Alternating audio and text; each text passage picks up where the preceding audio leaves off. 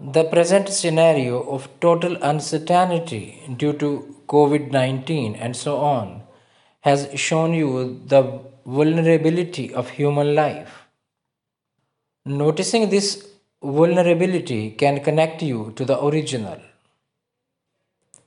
Be okay with what you feel pleasure, sadness, confusion, desire, uncertainty, ambiguity instead of labeling, condemning, justifying.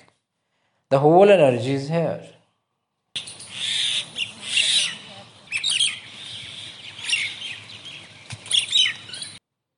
Mind is deflated when you face loss, defame, relationship conflicts, and so on. Mind is inflated when you acquire or accomplish something or when some difficult problem is solved. Inflation deflation is an auto process. Neither inflation nor deflation can stay. Noticing this is the fused state.